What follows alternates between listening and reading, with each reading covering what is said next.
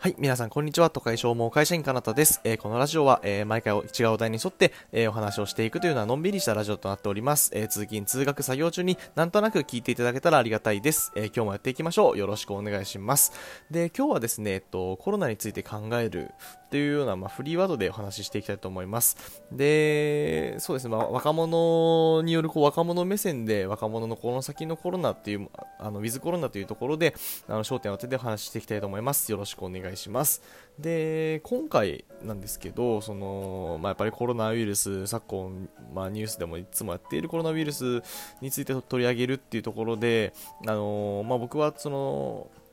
まあ、厳密に言えば神奈川なんですけど、まあ、一歩歩けば東京みたいなところであの都会に、ね、生活している、まあ、一人の若者ではあるんですけれども、あのー、そこでやっぱり日々、あのー、まあ、増える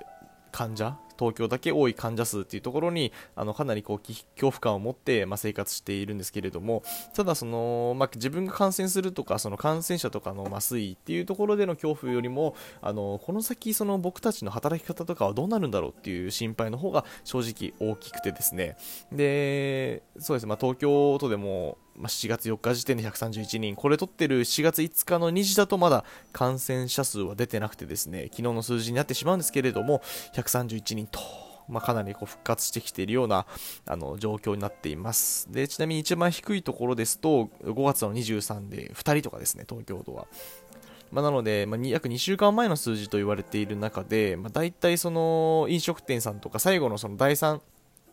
フェーズのあの夜の街とか動き始めたところぐらいの数字が今反映されているというところで、まあ、かなりその夜の街とかがこう名指しで挙げられてますけれども、まあ、ただそうですねその本当にまあ、みんな一言じゃないと思ってあの日々生活する中でそのどうしてもやっぱり飲食店とかってその人とこう、まあ、密になりやすいだとかそこでまあ感染してしまうのはしょうがないんですけれども、まあ、そこでじゃあその数字を踏まえてどう今後動いていくべきかと思うとやっぱり僕は経済を止めない方がいいと思うんですよね。えー、あのまあ、というのもその数字があってそのとまあ、国内の累計患者数が1万9000人ということで、まあ、その中の重症が32人、死亡者が、まあ、約1000人ということで、まあ、日本の人口1億2000と考えたら感染している人が2万人ってかなり少ないですよね。うんまあ、本当に圧倒的少数派のウイルスで、まあ、ただこれが一気に広がる可能性があるからみんな予防しようよって言ってるのが、あのまあ、そういった取り組みは間違いないんですけれどもただこの、まあ、少数のところで経済を完全に止めてしまうと本当にあのじゃあどこで打撃が来るかって言われたら、まあ、もちろんその、ね、全世代は来るんですけれども、まあ、将来のある僕たち20代30代の働いている世代が一番こう打撃を受けるんじゃないかなっていうふうに僕も若者目線でその本当に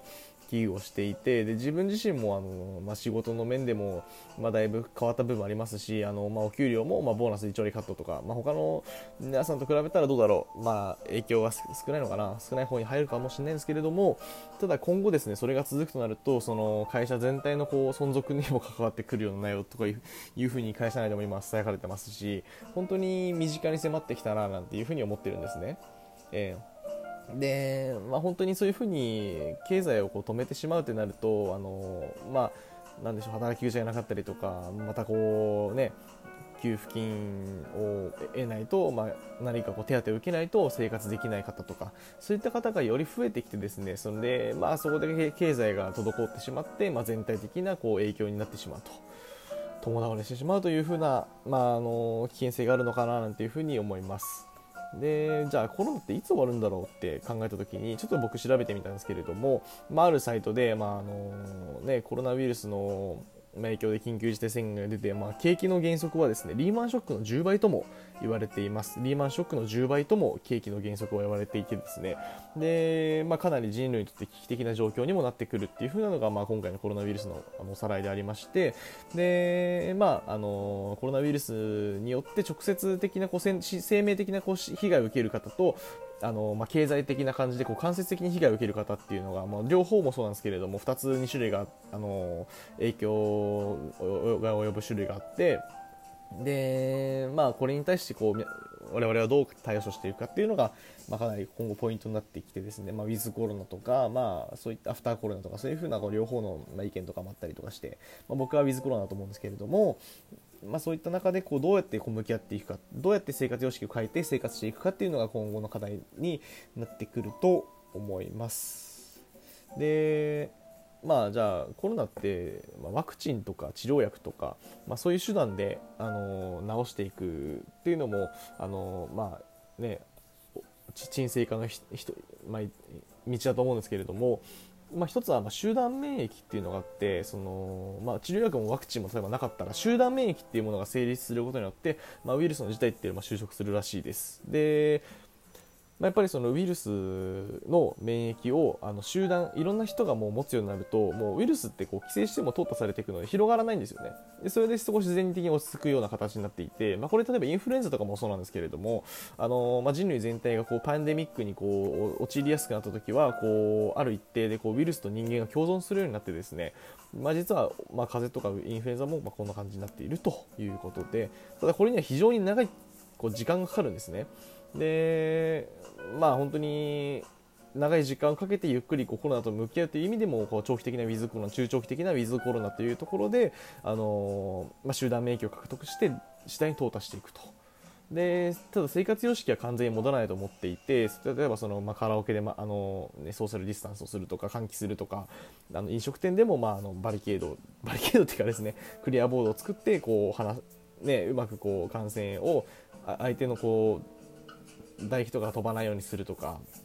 まあ、電車だったら窓開けるとか、まあ、そういった変化は必要になってくるんですけれども、まあ、そうした中でやっぱりそのね経済にも少しでもこう影響が出るっていうのは否めなくてで今後その何の職についてるかっていうところで負け組と勝ち勝ち組っていうのがかなり増えてくると思うんですね。今回もそうでしたけど例えばその、ね、僕の友達だったらこう某あのリゾート巨大リゾートの会社ですね。テーマパークの会社であのねあのネズミの恩恵を受けながらホテルのあの調理師をやってたんですけどあの保証10保証100%で3ヶ月休みみたいなね。めちゃめちゃ良くないですか皆さん。あの給料を100%保証されて3ヶ月自宅にいなさいと、まあ、それもそれなかなかきついと思うんですけれどもただ給料をもらえて自分の好きなことできると、まあ、僕なら100%こう新しいあのプログラミングとかウェブデザイナーでスキル全振りしますけどその時間。いいなみたいに思いながらね、まあ、中にはあとはその給料が2割カットして、まあ、休むとか、まあ、はたまた休みじゃないとかスーパーの店員さんとか、ね、やっぱり在宅勤務であの日々の業務はしてもらってお給料はそのまま出ると。いうような、まあ、巻き組勝ち組って言っちゃおかしいですけどその働いてる仕事によっても自分のこの生命が脅かされる環境にいたりだとかはたまたそのお給料が出てずっと家にいたりだとかそういうふうに分かれてしまっていますよね。今もそうかもしれないですけれども。でそうした中でで思うことっていうのはやっぱりその仕事をしっかり選ばないといけないなっていうのがあのひしひしと感じてきております。で、やっぱりね、スーパーの店員さんって本とかあの医療従事者の方っていうのは、あのまあ、こういった状況でもが一番忙しくてですね、あのまあ、毎日あの奮闘していたようなあの形に、まあ、今も奮闘していると思いますけれども、なっているんですけれどまあ、ただそういうふうにあの自分のこう身を粉にしてまでこう働くっていうところに僕はあの尊敬の意は抱きますけれどその果たしてじゃあその自分の働いてる仕事によってこうなんでしょう自分、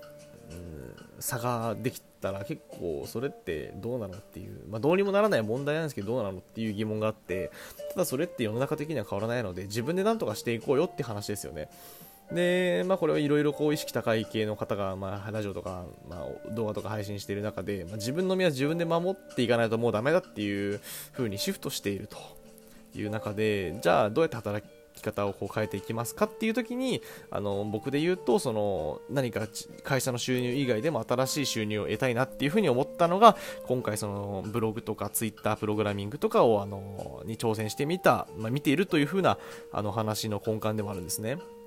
で、まあ、結論この話で、ね、何が言いたいかっていうと、まあ、フリートークなんでこうこう結論とかも特にないんですけど、まあ、何が言いたいかっていうとその若者がその将来まあ、おじさんおばさんとかになった時にもこう笑っていたいなと。ね。あのー、まあ、今、今、今までの生活様式っていうのは変わっ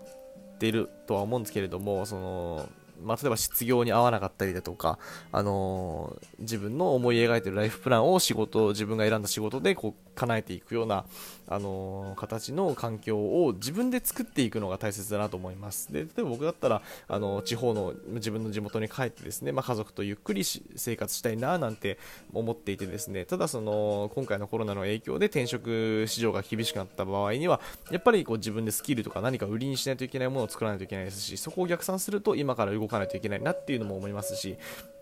で、やっぱりこれを聞いている皆さんって、やっぱり僕よりもかなり準備が良い周到だと思うので、あのー、まあ、今、水面下で進めていると思うんですけれども、まあ、そういった方法あったりとか、まあ、あとは思い切って仕事を変えてみるだとか、そういったこう何かアクションを自分からしないと、今までのこののんびりしたあのやり方っていうのは全く通用しないななんて、自分でも危機感を持ったので、まあ、皆さんかなりお持ちだと思うんですけれども、まあ、今後はそういった形で、まあ、生きていかないといけないなというふうに思います。で、まあ、今回の話なんですが、まあのんびりだらだらとあのど素人が、まあ、コロナについて語ったらこうなるよということであの皆さんお聞きいただけたらありがたいんですけれどもただそうですね本当にまあ暗い話ばっかじゃなくて明るい話もしていきたいんですけれども、まあ、なるべくですね、えっとまあ、自分の身は自分で守るということで、まあ、その方法として、まあ、あの自分はネットの領域にこう入ってみようと。いうことで挑戦しています。で、気になった方はですね、ツイッター見ていただけると、まあ、自分がどんなことしてるかとか、ざっくりわかると思うので、あの、ぜひ、あの、ご覧になってみてください。で、質問等は、あの、常に受け付けておりますので、あの、どしどし、あの、ご要望も含めて、あの、お送りください。